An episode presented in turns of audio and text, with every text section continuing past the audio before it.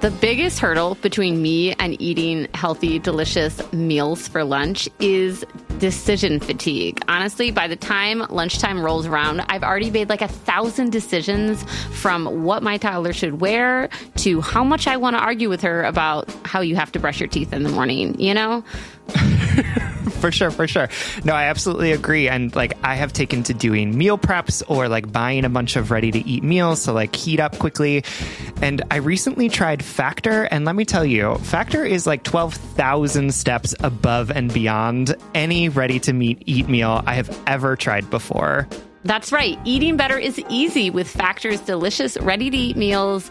Every fresh, never frozen meal is chef curated, dietitian approved, and ready to go in just two minutes. You'll have over 35 different options to choose from every week, including Calorie Smart, Protein Plus, and Keto. And there are more than 60 add ons to help you stay fueled up and feeling good all day long. What are you waiting for? Get started and get after your goals. I tried the two minute meals where I could fuel up fast with Factor's restaurant quality meals that are ready to heat and eat wherever you are. And they also offer pancakes, smoothies, and more. There's a wide variety of easy options throughout the entire day, like breakfast, midday bites, and more. Plus, there's no prep and no mess. Factor meals are ready to heat and eat, so there's no prepping, cooking, or cleanup required. Factor is also flexible for your schedule. You can get as much or as little as you need by choosing your meals every week. Plus, you can pause or reschedule your deliveries anytime. Factor is the perfect solution when you're looking for fast, premium options with no cooking required and you don't want to make any more decisions because you're exhausted, like me. exactly. Factor is less expensive than takeout, and every meal is dietitian approved to be nutritious and delicious. Head to factormeals.com slash justbreakup50 and use code justbreakup50 to get 50% off. That's code justbreakup50 at factormeals.com slash justbreakup50 to get 50% off. Welcome to Just Break Up, the podcast about love, heartbreak, and all the relationship advice you don't want to hear. My name is Sierra DeMulder. And I'm Sam Blackwell.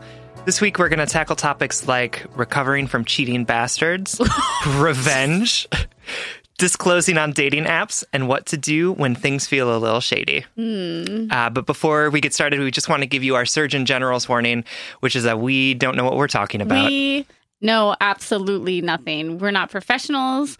We weren't trained in this. No, we weren't. I mean, we've been trained by like our hard, no- hard knocks for sure. oh my God. Please never say that again. But also tell me if you had to get a knuckle tattoo, what would your knuckle tattoo be?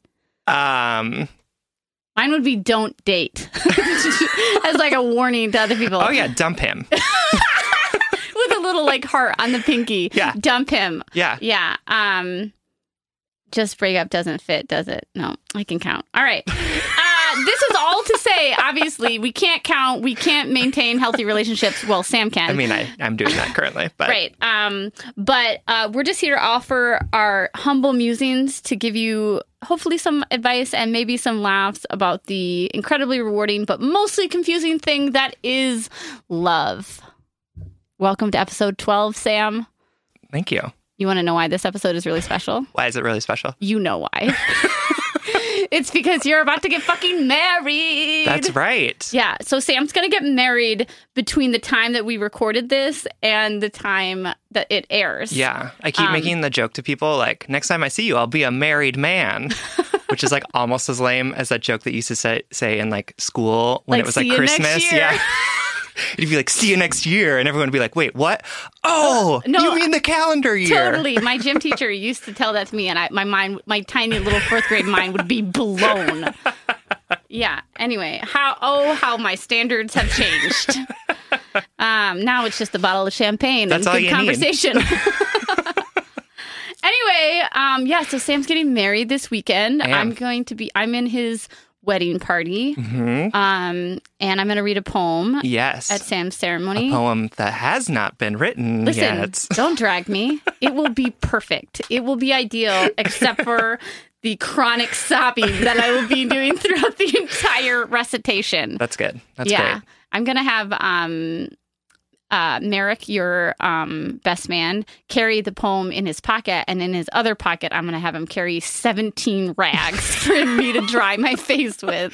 That's good. It's also supposed to be 90 degrees, so that'll be helpful to like because Yeah, like yeah, Peter's yeah. going to be super sweaty, so we're going to need to like. No, totally. I'll share the rags. Okay, great. And then people won't know the difference between my sweat or my tears.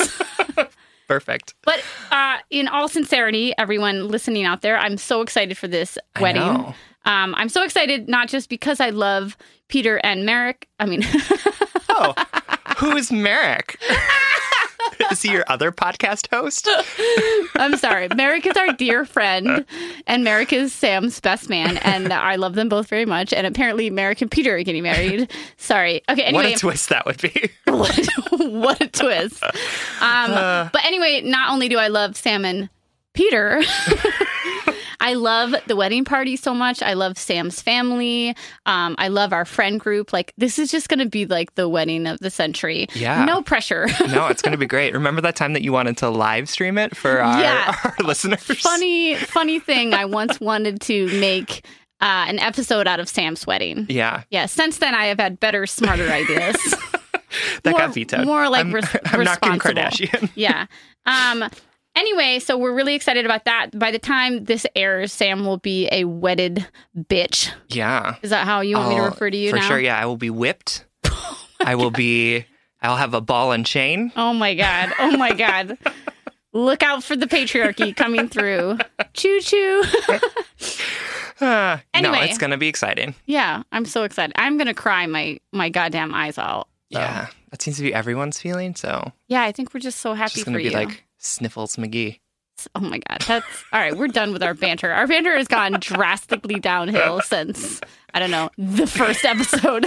all right, what's Uh. our check-in topic today, Sam? Um, so we wanted to check in. We got a letter from someone named GH, I think is how you pronounce it.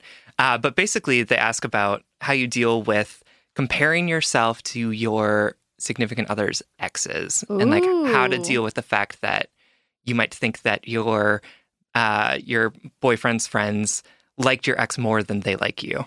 Oh yeah, that's Yeah. really hard. I actually really have maybe not now in my life. Um, G, that's what we're saying. Yeah. Um. It might be G. I don't know. Okay, we're gonna say G. We're just gonna, you know, It's shorten spelled it. G like G Whiz. Oh, cute. Yeah.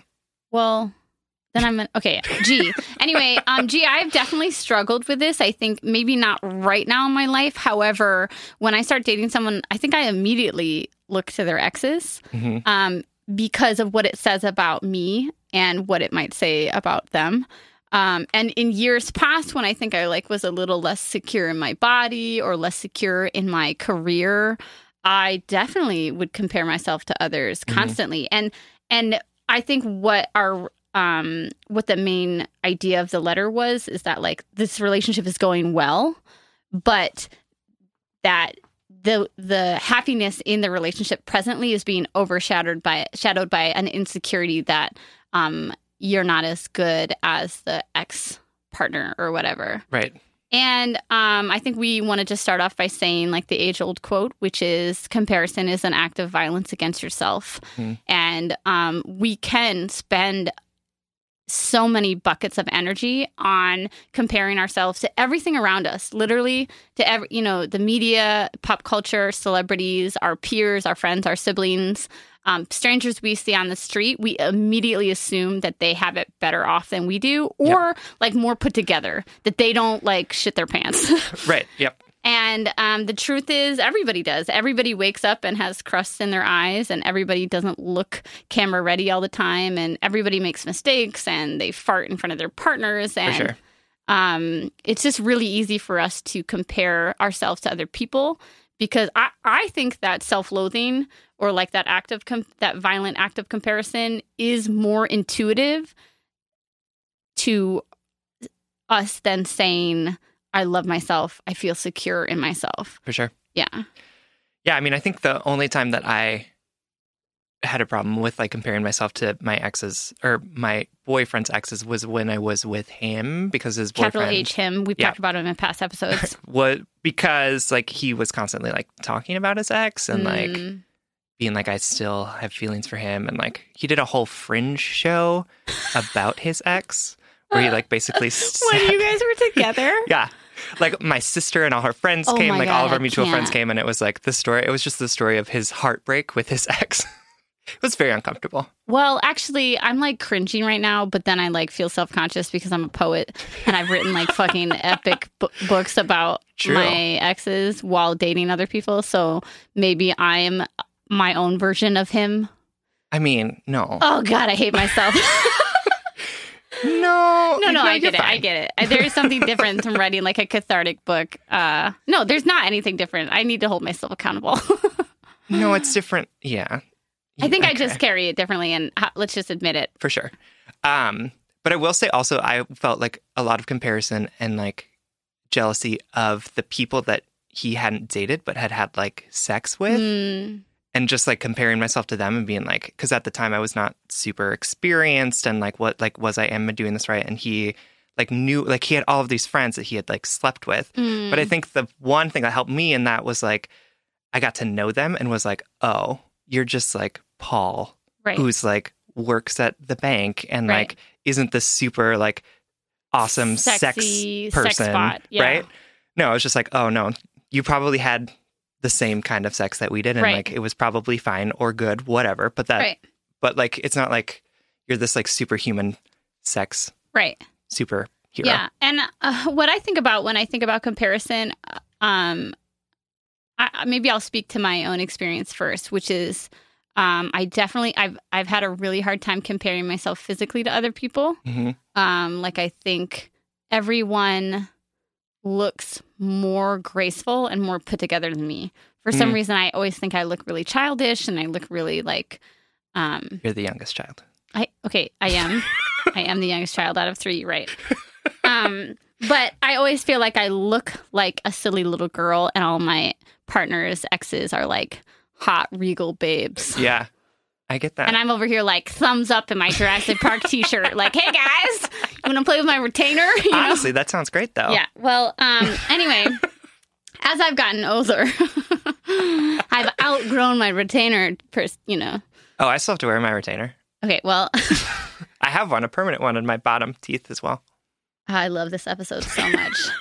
anyway, um, I think I've I have started to understand that no matter how much I grind myself up against that person or that idea of them, or like no matter how much I compare myself to someone, Yep. it nothing is going to change. For sure. Like, so I think to our right, you know, to our listener who wrote in about this idea, um, I think the mental, uh, the, the head, the actual head and heart work that I've done to overcome insecurities about people's exes is one, accepting that there's literally nothing I can do about it because mm-hmm. it is in the past. Yep. And the past is untouchable. Yep. You can't do anything about it. You can't change it.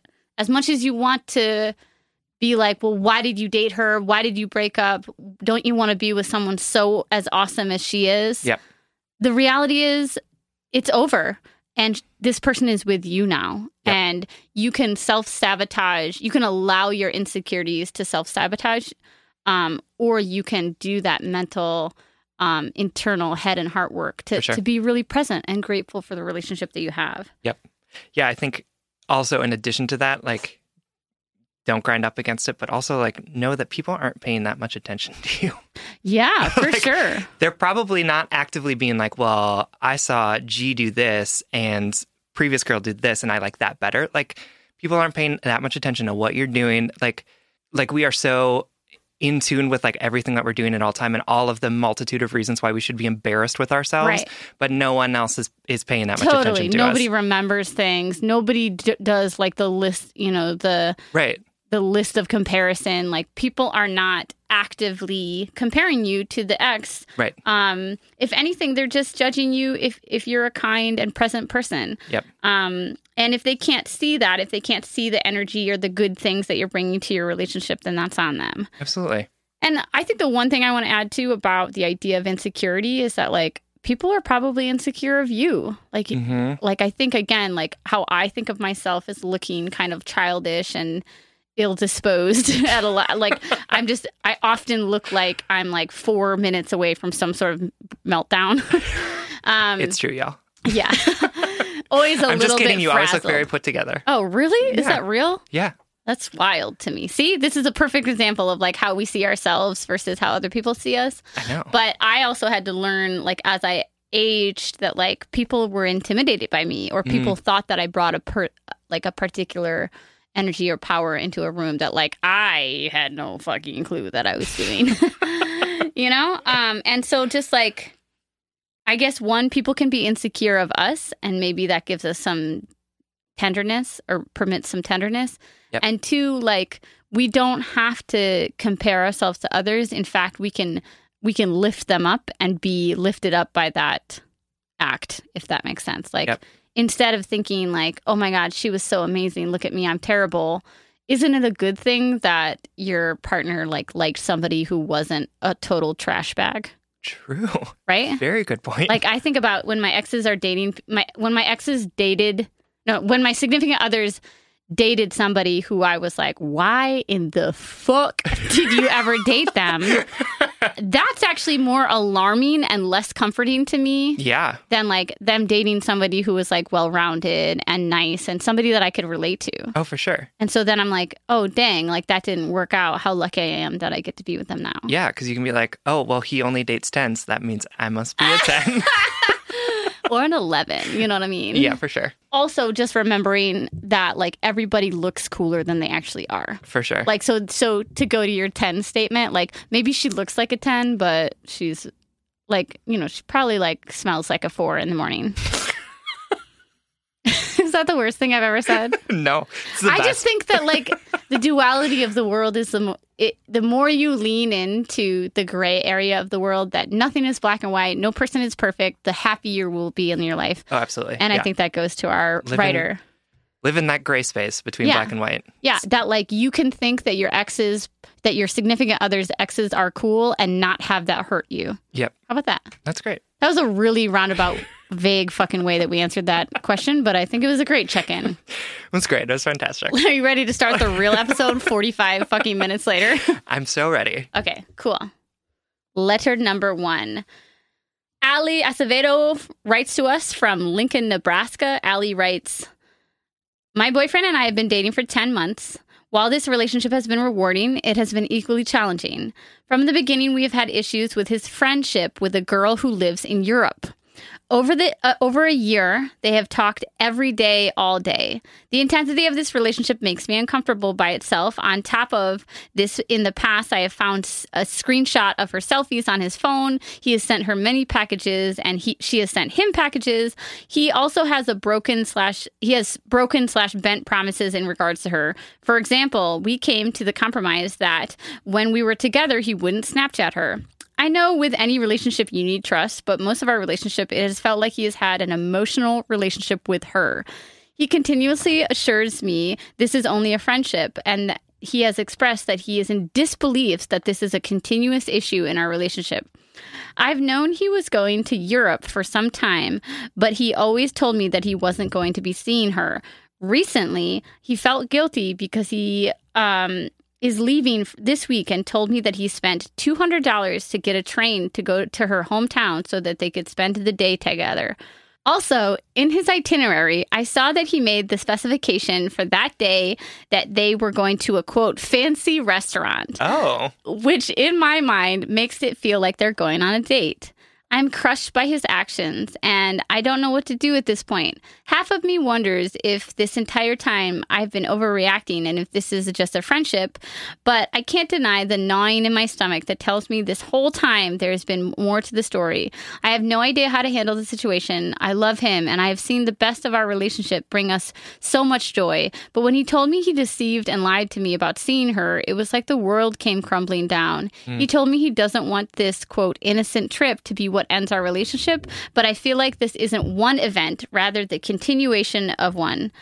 Another layer is everyone I tell this story to just wants me to leave and tell tells me I deserve better, but it's so hard to want to leave when I feel it could just be all better if you didn't have any type of relationship with this girl. Trust me, I don't want to be that girl, but I'm out of solutions. Please help. Mm. Ali, this is a fantastic letter. I'm sorry you're in this situation, but hopefully Sam and I can give you some insight. First things first. Seems shady. we don't um we don't want to assume anything, but again, that's all we can do. is assume things. We can just assume and and you know, I think we fall in the same camp as your friends that you've been telling this to like homie Ali, friend of ours, our producer read this um, letter before this episode, and he rarely reads letters in advance. And he was like, "Oh yeah, that dude's lying."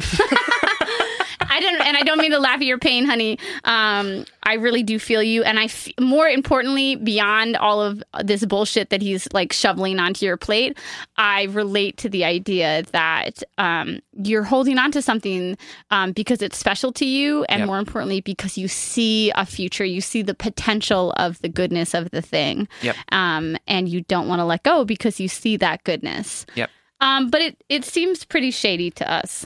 It does. And it, you know, you say in your letter, you know, you feel like the relationship could work if only he didn't have this relationship with her. And it seems like, so you've identified that as being the deal breaker in this. Like, it seems mm. like you can't make this relationship work if he's still in relationship with her. And he is choosing to continue to be in relationship with her. So, like, it's okay for you to say, like, well, that was the that was where I drew the line in the sand, and you can't meet me there. And so, you, like, you crossed it. yeah. Yeah. like you can't we can't do this anymore like i think that that's a perfectly valid thing to Yeah. to come to him with And I think even if he's not cheating because we don't know but it sounds Right. like he is I think, but I think you're right though. Is that like you asked him very simple things, right? Also, Sam and I are not. Sam and I believe in co-ed friendships, right? Um, I am sitting in this room right now with two men that I'm very good friends with. Yep. You know, and um, I believe in co-ed friendships. Friendships exist, but this is an extrenu- an extenuating friendship that has required your boyfriend to lie about Mhm. quote unquote innocent things. And don't get me wrong, I have lied about innocent things in the past in unhealthy relationships to prevent um, any you know unhealthy reaction like i have done that i have hidden innocent text messages because i was afraid of the response of my partner yep um, so I'm not I'm not villainizing him immediately. However, something's going on Yep. enough to the point where he feels like he cannot be completely transparent with you. And good friendships, good co-ed friendships exist. And I just I want to push back on the idea of um that this relationship could work if he didn't have a friendship with this girl. It's not that. This relationship could work if he had a healthy relationship with this girl and Mhm. knew how to communicate and respect your boundaries. yeah It's on him. It's not Yeah. on the girl. oh for sure Yeah. yeah. no that's not what i was trying to imply Oh but no, no, no. yeah i mean i think that's absolutely right and i continue to have friendships with people that i have had past relationships with Yeah. Um, but like the important thing is that like there's doesn't interfere with my relationship with Peter, which Mhm. in a, is clearly happening here because Yeah. he's constantly talking to her, yeah. and it's just like even if it was even if it was a uh like another person that what he that you didn't think he was having a relationship with, like the fact that he's like continuing to like text someone all the time while you are like with him Yeah, is what is like his- why is he paying attention to that person more than he's paying attention to you when you're together Yeah, what does his presentness look like? Like Right. what is if he can't not be present with you? It's it's not like, you know, we text each other constantly and like I'm on my phone a lot because of work or because it's fun. Yep. But like I know how to put it away when I want to show someone that I love and respect them. for sure And I think it comes down to that, right? Yeah, and he's Like, not he's not doing that. Whether he's being shady or not, it it sounds like he's not respecting some pretty simple um, guidelines that you want from him. Absolutely. Yeah. So what would you do, Sam? Oh, I would break up with him for sure. It's just Sam like the for whole the jugular. the whole thing. I mean, it sounds like here's here's my issue. It sounds like he's cheating, and it sounds like he's doing a really bad job at it. yeah, yeah. Like not that's even what's doing a frustrating to me because it's like, like not only is this like this relationship seems like it's more than it is, but it's also like he's not being very subtle about it. Like Yeah. it's very clear that he yeah, is not like he might not be having a physical relationship with her, but like he is spending more time and energy on their relationship with his friend in Europe than he is on your relationship. Yeah, and you know what, Ali? Maybe you just say, "Hey, it seems like you might have feelings for this friend. Maybe that's not true, but your actions show me that this person is important to you, and so maybe you need the freedom to explore it, and I'll I'll let you have that freedom." Mhm. Or you can say, "Honey, what is it about this person that's 2000 miles away from you is is europe 2000 miles away what's the math on that it's one more. yeah okay what is appealing about this person who's 30 billion miles away Too much. too It's much Too far. okay Yeah. well let's just okay what honey sweetheart boyfriend of Ali's what is so appealing about somebody who is accessible at any time you want via text message but never in person like Mm-hmm. to me it sounds like so it's re- it's really easy to romanticize somebody who's far away Yep. and so I would ask him like what are you missing from your present life that's making you invest so much energy into this person who who's not going to be there for you Yep. if you need you if if if you need them like she can't she's she's far away she's 38 billion light years away for sure. um, yeah, and I mean, I think it needs to. Also, you need to be able to express that those mistrusts in a way that he can respond to and understand too. it's right? just like, clear that you don't trust him and and that's that's a whether he was going to europe or not that's a that's a foundation of a relationship right? Absolutely, yeah and that that's why it seems shady. yeah so this is maybe less advice ali and more like us giving you our big sister big brother um you deserve better speech Yep. Yeah, and and we're sorry um, that you're in this position. It's a hard decision to make, and um, whatever you choose to do, we hope you do it um, while respecting your own standards and respecting um, what you deserve in a relationship. Absolutely, We love you, Ellie. we love you. All right, y'all know that Sam and I record every single episode of Just Break Up virtually. So I literally see this beautiful person on Zoom like multiple times a week. And every time Sam pops up into Zoom, I comment on their outfit. And I swear, like 99% of the time, I'm like, oh my God, that, that outfit is so cute. Where did you get it? Sam says Quince. You too can upgrade your wardrobe with luxury essentials at unbeatable prices. Quince is here to transform the way you shop with a range of high quality items priced within reach. That's right. They have 100% Mongolian cashmere sweaters for $50, organic cotton sweaters, washable silk tops, and timeless 14 karat gold jewelry. And the best part, all Quince items are priced 50 to 80% less than similar brands. By partnering directly with top factories, Quince cuts out the cost of the middle person and passes that saving on to us. And Quince only works with factories that use safe, ethical, and responsible manufacturing practices and premium fabrics and finishes. I love that. Y'all have heard me talk about my leather bag that I use as both a laptop bag and a diaper bag. And I love it because honestly, it looks really cute in every single circumstance that I use it. Indulge in affordable luxury. Go to quince.com slash justbreakup for free shipping on your order and 365 day returns. That's Q-U-I-N-C-E dot com slash justbreakup to get free shipping and 365 day returns. Quince.com slash justbreakup. All right, Head and Heart workers, you know I'm all about tackling our money shame and becoming fiscally empowered, regardless of how much money we make or how much debt we have. I think it's such a crucial step in our own self acceptance and empowerment. That's why I love that today's episode is sponsored by Rocket Money. Rocket Money is a personal finance app that finds and cancels your unwanted subscriptions, monitors your spending, and helps lower your bills. With Rocket Money, you can see all of your subscriptions in one place, and if you see something you don't want, you can just cancel it with a tap.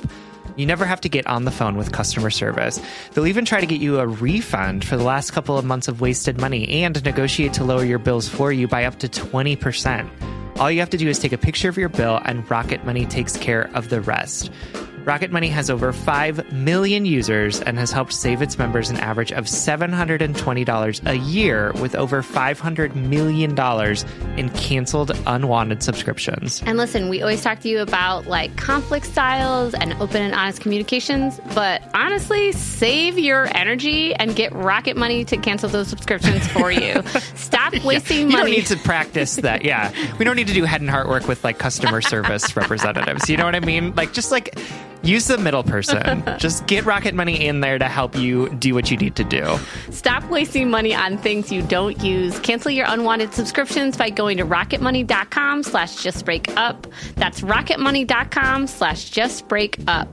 rocketmoney.com slash justbreakup. So, our next letter comes from Tori B. Uh, Tori writes, uh, they are writing from the void. Uh, they write, Hi, I am a 21 year old college student, and I have been trying to find love for the past three years. One thing you need to know about me is that I'm blind and either use my cane or my guide dog to get around independently. I have some intense uh, depression, anxiety, PTSD stuff as well. I've been out on a few dates before, but it never led to anything real. I'm always worried I'm destined to be alone because of my disability.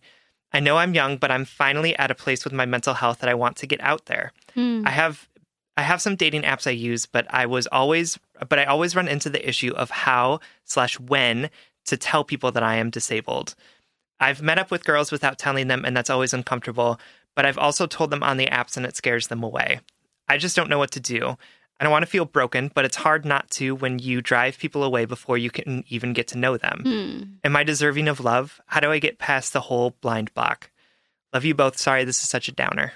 Oh, Tori, this is not a downer at all. I think this letter is really brave and sweet and um and real. Like uh we feel honored to answer it. Uh we want to acknowledge that this is not our lived experience. Yep. Um so you are an expert in your own experience. We're just going to give you um the best advice we can as Absolutely. um friends and allies for you. Um, what a wonderful letter, though, and I don't care how old you are, you deserve to to look for love. You Oh, you say that you're young, but um, everybody deserves to love and companionship, and and at any time in their life. First things first, do you deserve love, Tori? Absolutely. Absolutely, you deserve love. You have done nothing that um, positions you uh, in a place in the world that that makes you um, unable to be loved either. Absolutely. And we want to start with that, and I think we're probably going to finish with it too. oh, for sure. Yep. Yeah. Yeah, but I I will say because I love to say this. Yeah. Uh, it's the Hunger Games on those dating apps. It's, Yeah. It is constant rejection Yeah. on those dating apps, and so like when I was on them. Um, and dealing with depression and anxiety and all of that, and my own sort of feelings of self worth, Yeah. like being on those apps and having people reject me day after day after day, Mm. just like proved to me that I was unworthy. Oh, dang. And so, like, I love that they exist, and I think that they can be super helpful for like getting to know people and getting to meet them. But you have to figure out how you can be on them and not take the rejection that you will constantly get from people who are judging you based on superficial things and take that to heart. Yeah. Dang, that's really real. I didn't think about how, like, putting yourself out there. Well, I guess this is obvious, but putting yourself out there is putting yourself out there um, to receive more rejection. Mm-hmm. Um, but maybe that's not my experience with dating apps because I just constantly settle for the per- first piece of shit that gives me attention. Ooh, that is real. so it's not so much like uh rejection but like a deep self-loathing settling Right? Yeah. just kidding am i I don't know. Anyway, we'll talk about this offline. tori back to you um yeah so i think that um like sam said um dating apps are toxic and difficult to begin with um and i think that in your situation i think it might add an extra layer of um invisibility or inaccessibility um and we Mhm. feel for you in that situation Absolutely. Um, and so maybe the question is like, are there places where you can get involved where you can meet other people in person? Mm. Or is there a club uh, that you want to that you could be a part of? Is there a political campaign you want to work on? Who's smart? Like something that will get you in touch with a bunch of people that you haven't met before, where you can maybe make some some connections. Like Peter and all of his friends became friends because they worked on the Obama campaign. Aw. Like that's in 20 in 2008. Like that's how they all came together and from that like that is how like I met people I met Peter through people who had worked on that campaign like Yeah. It was because they were able to come together and like get to know each other and and have sort of a shared interest um, that a lot of different relationships have come out of that. Yeah, totally. Um, but we also do like last episode we talked about how to meet people and how meeting people is so fucking difficult. Yep. Either on dating apps or in these community events that you're talking about, which I, I think is a great idea. Yep. But it requires a certain level of like vulnerability and Mhm. openness, you know, because like I hate strangers.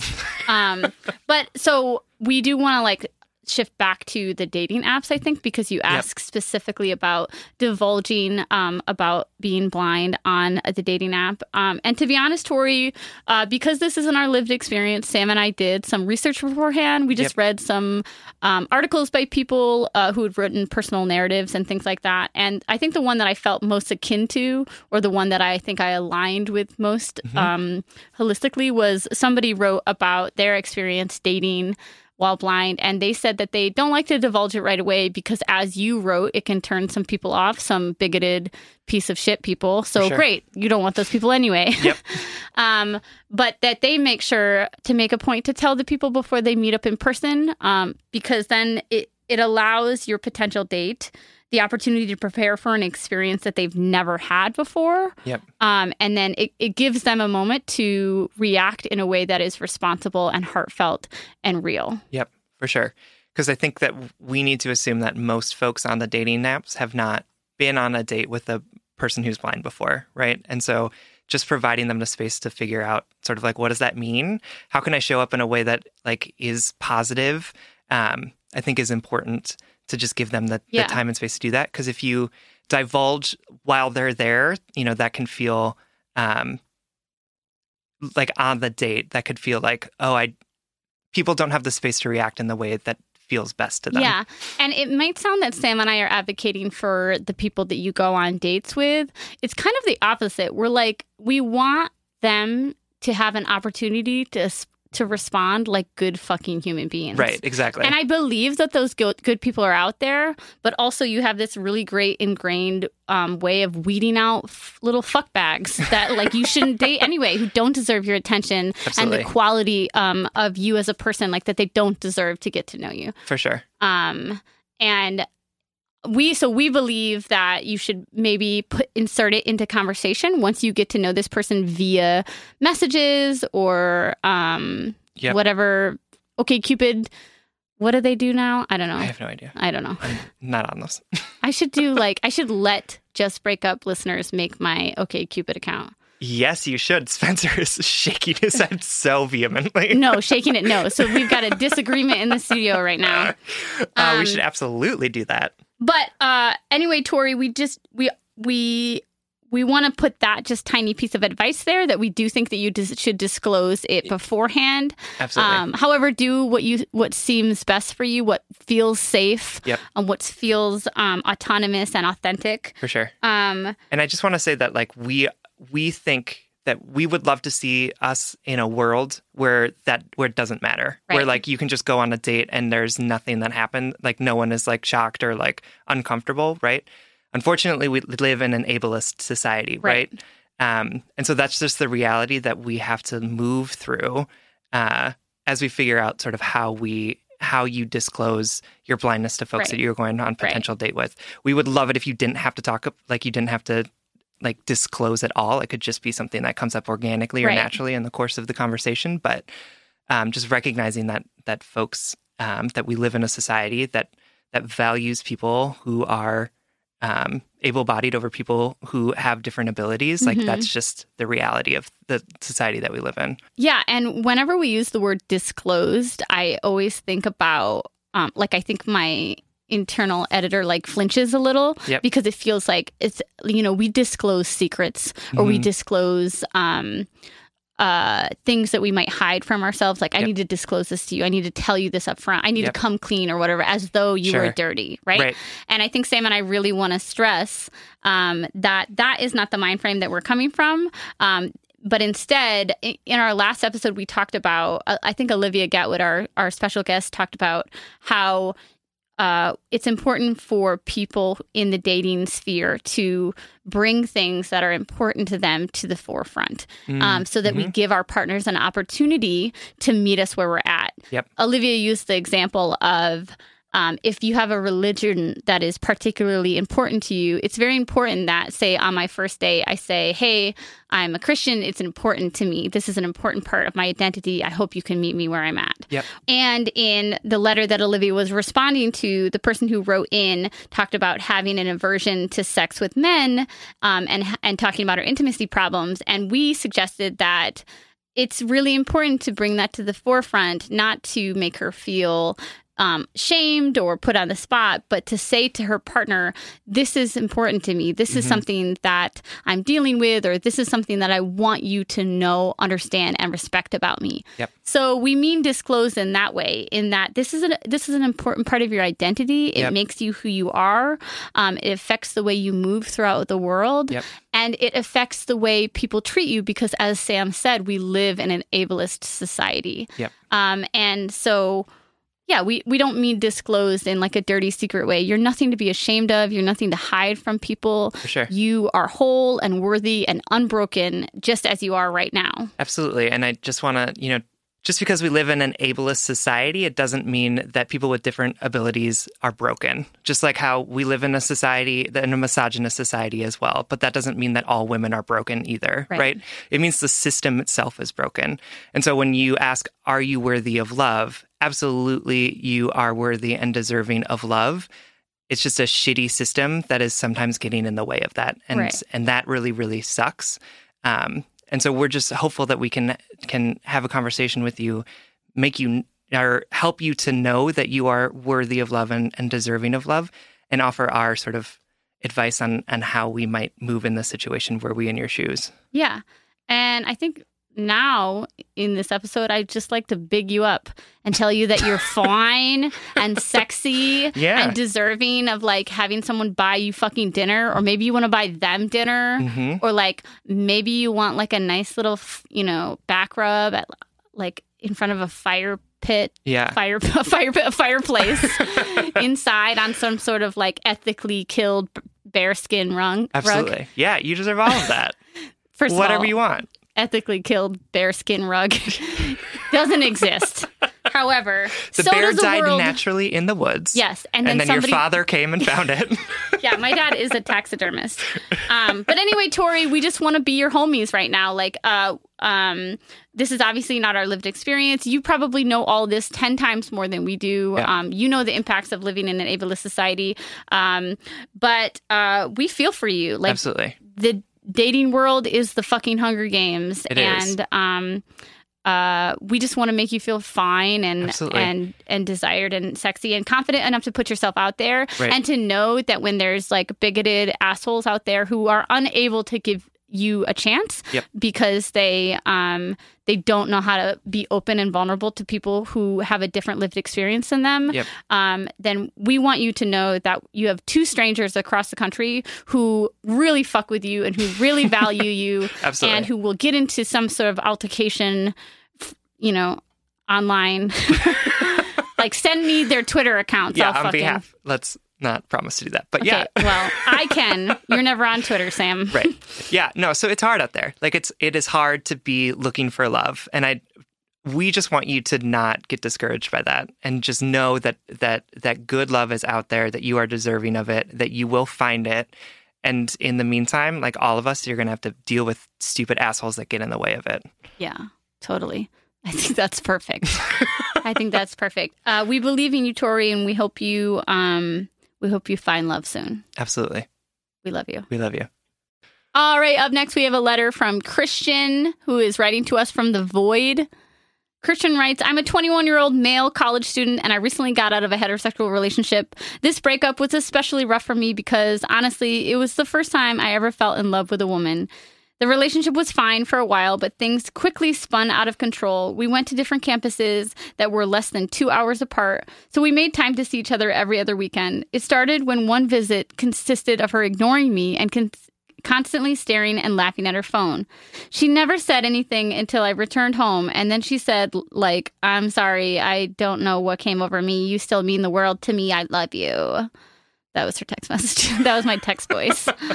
this pattern continued for over a month. Then things kept getting worse. She went dark and didn't speak to me at all for days at a time. She withheld all kinds of intimacy from me and made me feel guilty for attempting intimacy. Mm-hmm. In those moments, I did my best to be respectful of her physical needs. I knew I didn't want to be the 80s jock that would be like, come on, show me your tits. but both of our love languages were physical, so it just didn't seem right. I never felt so unattractive and unwanted in my life. It broke my heart before she even dumped me. I would ask her if everything was all right and if we needed to talk about something, but she would say no, and then she just had a lot going on.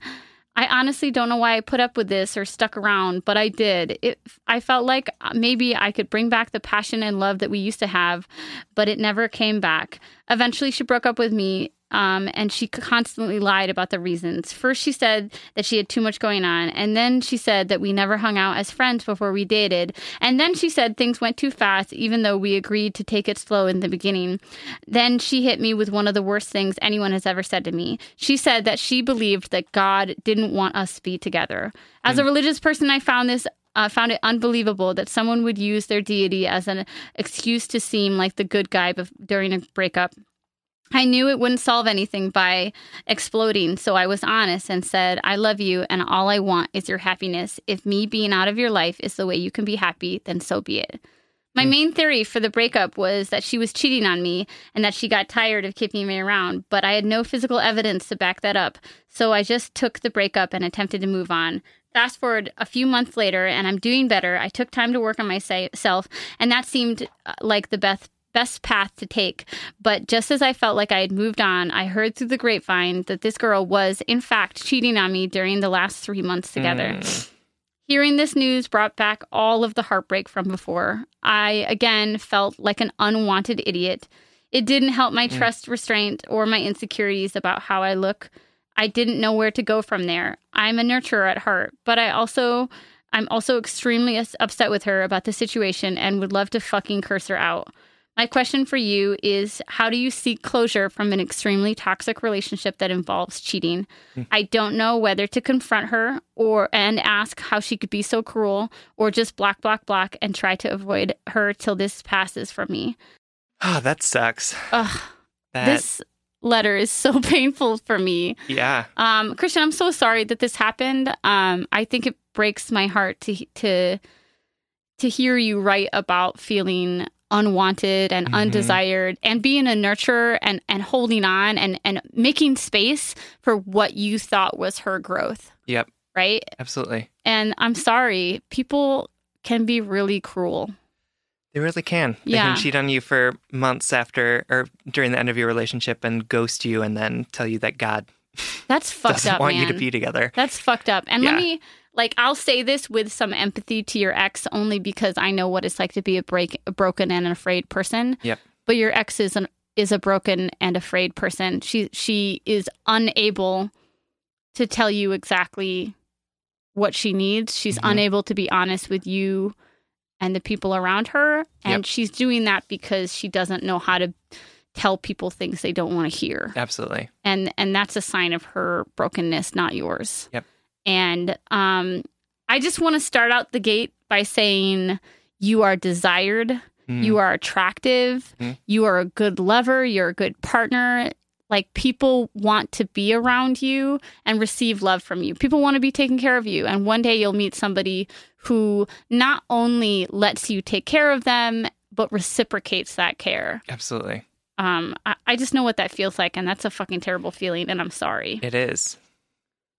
But guess what? now you're free from that woman. Oh, I absolutely. call her a B, but I don't call women a B word. uh, yeah, you're free from her. That's fantastic. You now have the opportunity to. You don't have to put so much time and energy into something that isn't working. Right? You yeah. can put time and energy into yourself. You can put time and energy into finding a new partner. you have the ability now because she has finally actually told you what she Well, meant. she didn't tell him. Well, she didn't. You have finally figured out why she was being so awful. right. Um, that you can just say like, "Great, now I'm just glad that that is done." yeah. You know what sucks about it though is that he has to do all of the mental labor for her. Yeah. Right. Like that's the reality, Christian, is that now you have to unpack the last three months of your relationship by yourself. Yep. Which is what you should have been doing with your partner, but she couldn't show up for you. Oh, she absolutely. ditched you. She, what's it like? Doorbell ditch. Ding dong ditch. Yeah, she ding dong ditched you. Yeah. She yeah, absolutely. You thought that she was there and then you opened the door and she was like, "Peace."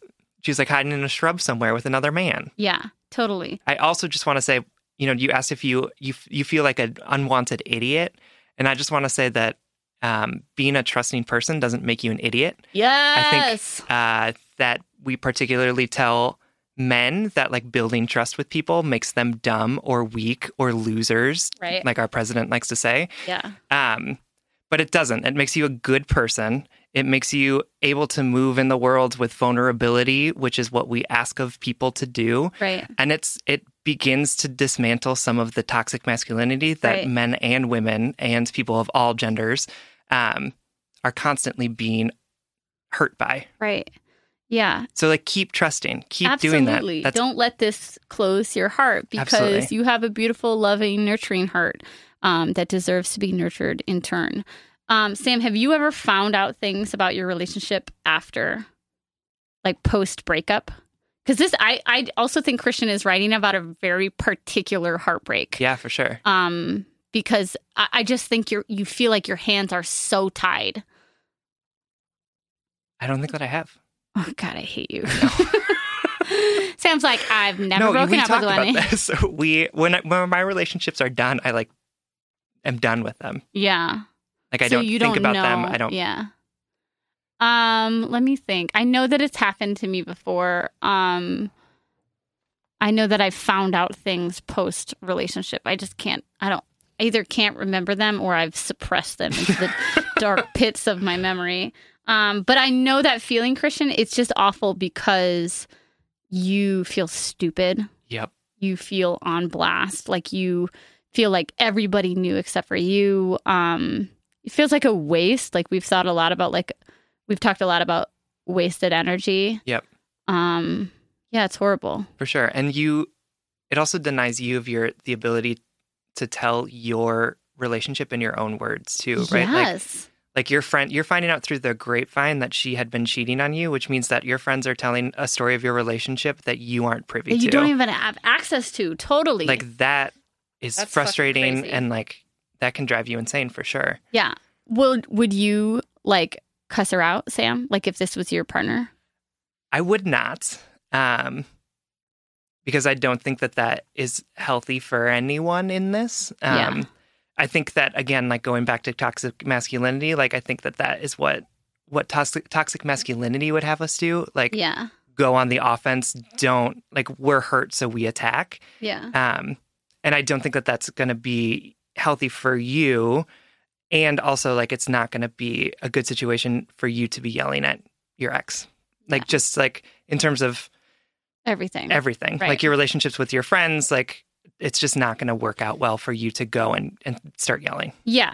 And me, on the other hand, I would get a bucket of gasoline and just kidding. Um, Christian, I think that I echo Sam's sentiments to an extent. I Mhm. would say that I'm a communicator until the day I die. Like Sure. I need to say things. Yep. But I have learned, Christian, that um, the biggest lesson I've learned in my life is not how to articulate my thoughts, but instead to curate my expectation from other people. That like Mhm. people won't give me the affirmation or closure For sure. if I ju- just because I articulate them perf- to my feelings to them perfectly Yep. doesn't mean that person is going anything is going to come of it basically. sure. So what I'm saying is if you feel like you know, it, if this person was important to you, if this person had a profound effect on your life um and you feel the great need to at least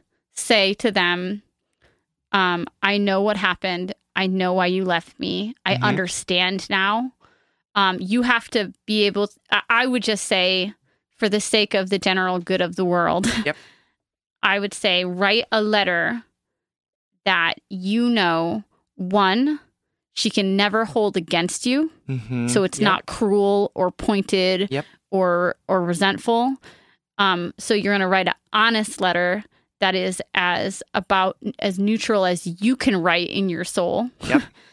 um but two a letter that you can send knowing that she will never respond Yes. and she might respond but you need to know that that that your articulation is solely for you and For sure. your healing Yeah, and I think that's what my concern about the cussing out is is that like you're you it, I would want to cuss someone out to get them to either be angry at me or to be Res- sad. yeah exactly And like that's not what the And- point of this is. And this girl doesn't sound like she has the capacity to be either, other than like making herself a victim, yeah, for sure. which we do to protect ourselves. Oh yeah, absolutely. But I think to be able to articulate to her how this made you feel, I think is going to be important, and not in like, I can't believe you did this, you did this, and here's the receipts for all of this, but instead say like, this is what happened. I know that this is, and this is how I'm feeling about it, and I just want you to know that this is what this is how I'm this feeling, is the impact of your actions on Yep. me. and that's it. And it's not like. There's no holding her accountable for what she did. Right, There's no she can't go back. demands of Mhm. of right. It's just here's how this made me feel. I think you need to know this, and then that's that's it. I'll tell you a little story from my life that has little to do with this. Great, I love it. um, but it'll make sense. Um, my father, several years ago, maybe seven years ago, my dad was in a motorcycle accident. Mhm. First time he ever rode a motorcycle in his life. And Oh. I know, I know, he's such a cutie. And he got into an accident and he broke his hip in two places. And I was a lot younger then. Honestly, maybe it was like eight years ago or so and i was younger and i and i didn't have the financial freedom to buy a ticket and go out to see him but i Mhm. also didn't make it a priority. Um, my dad was bedridden for um, like three months after this because he broke his hip in two places and um, i was so we're very close and i was super concerned about him but i never made it a priority to go out and visit him. Hmm and months later, my dad, in a conversation with me on the phone, he said, Sierra, um, I love you. And because I love you, I want you to know how I feel. hmm It hurt my feelings that you didn't come out to see me. And you can't do anything about that now. You can't change it. Um, I don't hold this against you. I just want you to know because I love you and I want you to know me. And I remember being really profoundly changed by that, that it Mhm. wasn't, he didn't need, he didn't need anything from me. Yep. He didn't need my guilt or my apologies. Right. He didn't need me to go back through time and change things. I didn't get defensive and say, well, I was broke, whatever. Um, he just wanted me to know him. He just didn't want to keep it from me. Yep. Um, and I th- I felt like that was like a profound act of respect that he it wasn't like he was being a dick and and trying he, he didn't resent me for it it's just that he wanted me to know that that was his experience and Yep. i respected him for that i respected that he brought it to me in such a loving way Absolutely. and totally different circumstances christian but i think that there is a way for y- if you want to say these things if you feel like it would bring you some empowerment by articulating these things i think there is a way for you to approach this person Absolutely. in a way that is respectful to you your feelings and the reality that you're never going to get what you want from her Yep.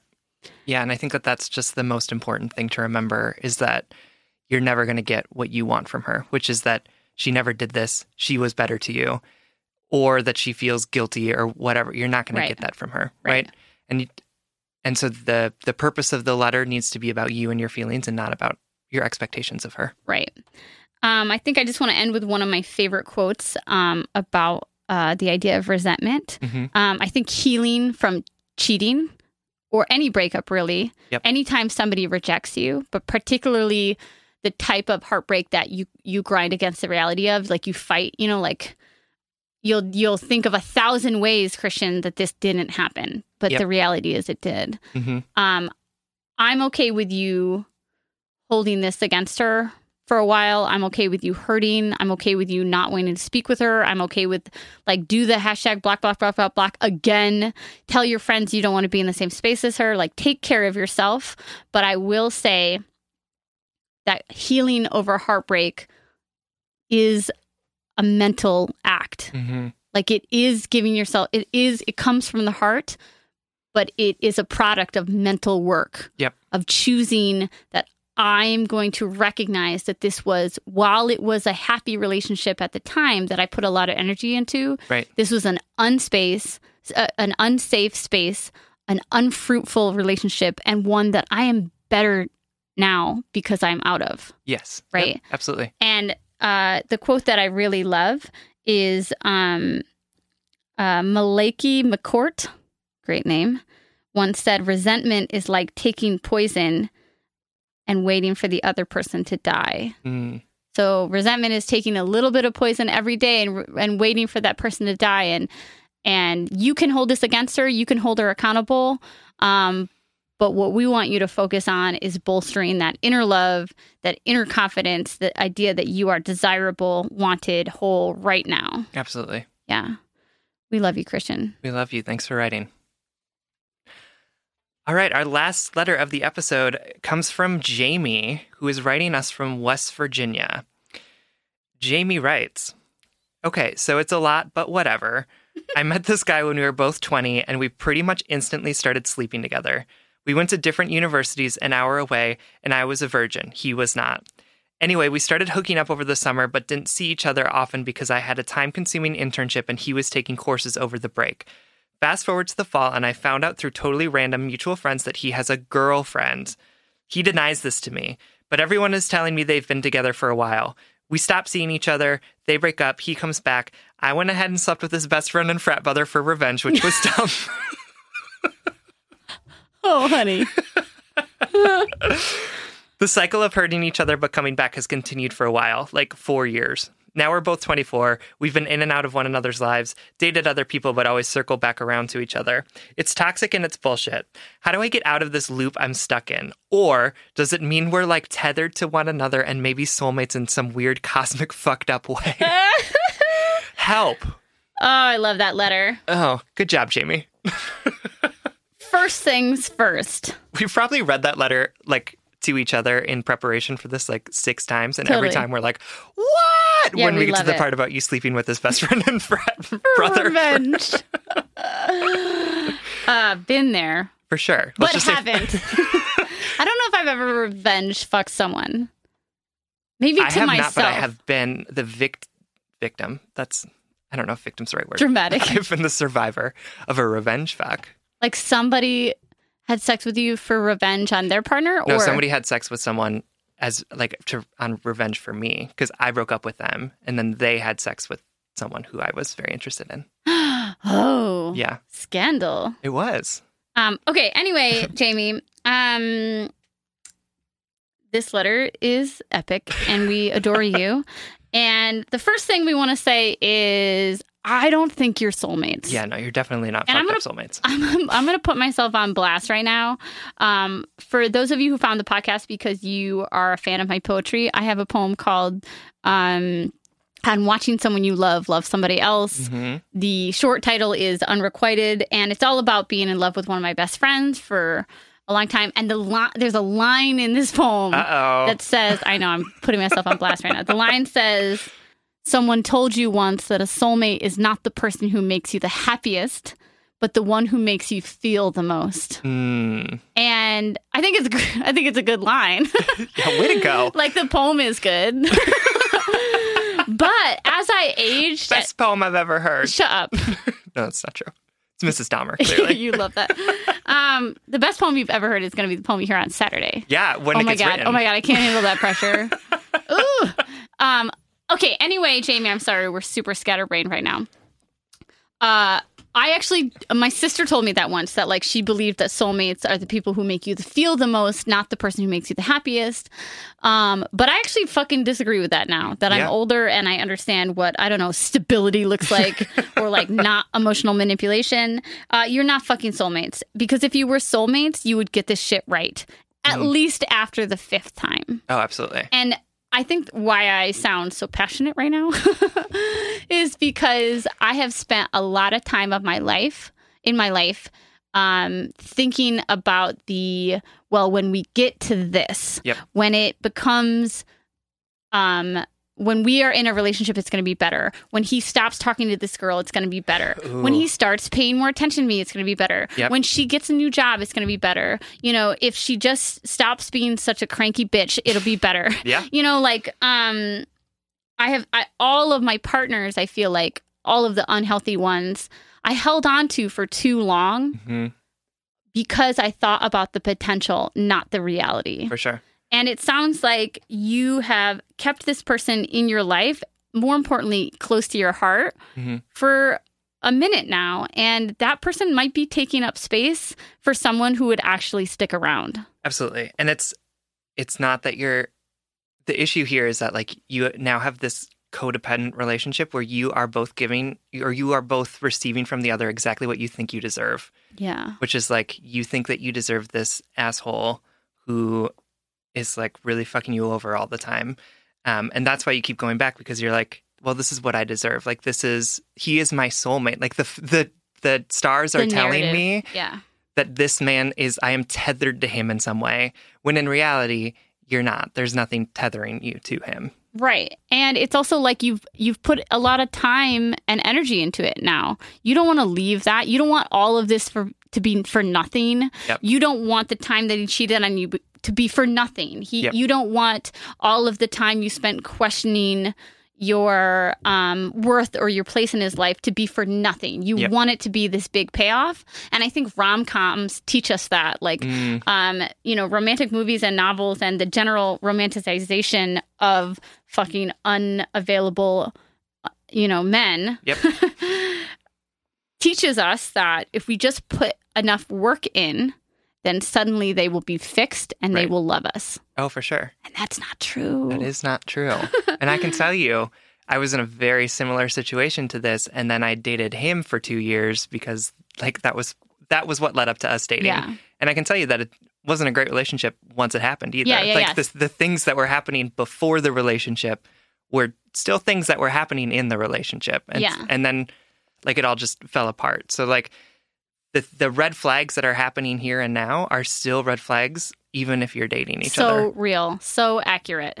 Um, like give yourself the privilege and opportunity to take stock of what's happened over the past four or five years. Yep. And give yourself the gift of saying, "Oh, dang! Like I deserve better than this. I just deserve better than this." for sure um, that this person might be fun in my life. You might have great sex. He might make you feel really intense feelings. Yep.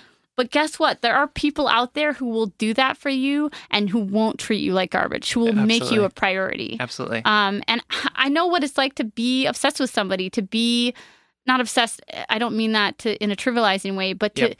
but to hold their affection to such high um, standard or like not standards, um, to hold them on a pedestal essentially, and allow that pedestal to justify all the shitty behavior. oh for sure Yeah, And I also, I mean, I think, I think in situations like these, when there's just that person that we keep coming back to over and over again, it is almost like an addiction. totally, Like- totally. And I think about um, utilizing like conversations about addiction in in talking about this. So like, there's this book out there. It's called Allen Carr's Easy Way to Quit Smoking, and I read it, and I quit smoking Yes.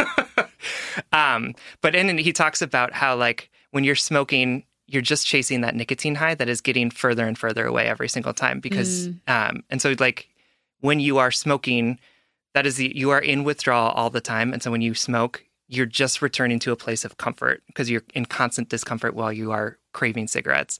And I think in the same way, this might be happening too. Like you Mhm. are uh, you are going after that high of like when it's really good and crazy and awesome, and then just justifying going back because you are um, hurting so much in the in between. But there's a space outside of that, which is like what the book is about. Like you don't have to be in that cycle of dependency and then getting what you need. Like you can Mm. exist outside of that circle, and you feel better because you are just like an even keel all the time. And when Yeah. you are like looking to smoke, or if you are looking to get with the guy, you're just looking for the level that everyone else is at all the Yeah, time because they are not addicted to this bad thing. Yeah. Yeah. So quit this shit, girl. like quit this dude. Yeah. Give yourself opportunity to like breathe with clean and clear lungs and sure. recognize um uh the level of love and affection and compatibility that you deserve all the time. Absolutely. It, it shouldn't have to be so on and off. Absolutely. And like quit it. Like quit it. Don't be like, oh, I'm Black, black, Right. black, black, black. Absolutely. Like you need to quit it. You can't be like, oh, I'm not going to see him and then like know that in like two months you're going to like text him and it's going to be like this amazing thing, right? It's got to Right. be like, no, I'm quitting. I am done. He's out of my life. He, I don't have his number anymore. He's blocked in my phone. He's blocked on all of those things because otherwise you're just going to keep the cycle of like highs and lows. Literally, after the last episode, Sam and I were driving home, and I was like asking him about him and if he was truly blocked on everything. And Sam was like, "Yeah, he's blocked on my phone, on my uh, Instagram, on all my social medias. His emails go to my spam box." Um, uh, he just listed off all these things, and then he was like, "He might be able to contact me on LinkedIn, but probably not. I probably blocked him." it was epic and gorgeous. I love you so much. Um, anyway, Jamie, uh, yeah, we just want we want to help. Uh, sorry if we were vague Yeah, that was a lot or of- like like tough love. Yeah. And I apologize for that. yeah, but what I think what we're trying to accomplish was is we're trying to like shake the fog, Yep. like shake the um the the weird obsession fog away from you, and show you that like man, five years of your life, like it's time to f- meet somebody else. Absolutely. He's taking up space um that someone else could inhabit. Mm, absolutely. Yeah, Yeah, and I'm, you are again, you are worthy of better things than this. You are worthy of someone who won't cheat on you. You are worthy and deserving of of a relationship that is sustainable and healthy, and that isn't just a sugar rush every time you're together, and Right. then the depths of despair when you get when you depart. right. Totally. Hope this helps, Jamie. Absolutely, we love you. We love you so much. All right, that wraps up episode 12. At the end of every episode, we like to offer you what we call our blind date, in which we give you something that we want to send you home with. Today, we want to set you up with. Uh, the Daily, which is the podcast, the daily podcast from the New York Times. It's hosted, You are such a liberal nerd. it's hosted by Michael Barbaro, who has a very distinct way of talking, What's which I like to make fun name of. again? Barbaro. Barbara. Barbaro. Barbara. Um, it's great. It's about 25 to 30 minutes every day, and it dives into something that is happening in the news. Um, and I started listening when I was listening to like NPR in the mornings, and it just be like the weight of everything, like 18 different news stories coming at you, all of which have like implications and awfulness. Um, the weight of that just got to be too much for me. Mhm. And so, what I love about the daily is that it is 25 to 30 minutes on a specific topic. So, you get all of the context that you need uh, to be able to be like, oh, okay, like I feel like I can fully wrap my mind around this and Yeah. understand enough of it to feel comfortable. Yeah, you actually suggested this podcast to me one day when I was like, I just feel so overwhelmed by the news cycle. Not only do I feel overwhelmed, but I felt stupid Yeah. that I didn't always know what was going on. Um, and I really love listening to the the daily every morning because again, it's quick. I listen to it while I'm walking my dog, um, but it's really well informed, well researched, and Yep. it just brings you up to date on certain things that are going on in the world right now. It's really accessible, and and it honestly just makes my For sure. day a little fuller. Yep. And sometimes it's like, this is happening today, that, and we're going to talk about this thing that's happening right now. And Yeah. sometimes it's like, uh, this is something that's sort of been on the periphery for a while that we want to look at. So Yeah. it's not. It's not always like Trump tweeted this and like right. children are being separated from their families, but instead, like, we're going to talk about those things and hold space for them. And we're also going to talk about things that you might be concerned about that are that are outside Right. of that day to day sort of cacophony of madness that is our political system right now. Totally. Great. Yeah. All right, so that wraps up the episode. Uh, you can like us on Facebook and you can follow us on Twitter and Instagram at Just Break Up Pod. You can slide into our DMs, send us your favorite relationship meme, but most importantly, you can send us your questions about all matters of the heart at justbreakuppod.com. Don't forget to subscribe and leave us a five star rating and review. This helps us keep the mics on and it helps us reach more brokenhearted souls who need two random strangers giving them relationship advice. Original music recording and producing by our friend Big Cats. Make sure to check out his podcast, the What If Podcast. And remember, it is okay to let other people take care of themselves. It's okay to prioritize your own healing, your own act of protest against all of the things in the world that try to oppress us. If somebody is toxic and broken to you, it doesn't mean that you are broken. If someone is unable to love you or doesn't desire you, doesn't mean that you are undesirable. I promise there is good, true love out there, and I can't wait to celebrate it with Sam this weekend. Um, I promise you that there are people out there who won't make you work so hard, who won't make you sacrifice all of your energy and attention just to get them to love you for one day or one hour or one touch. It's okay to say, nope, I deserve better because I know that there is good, true love out there for me. And if all else fails, just break up.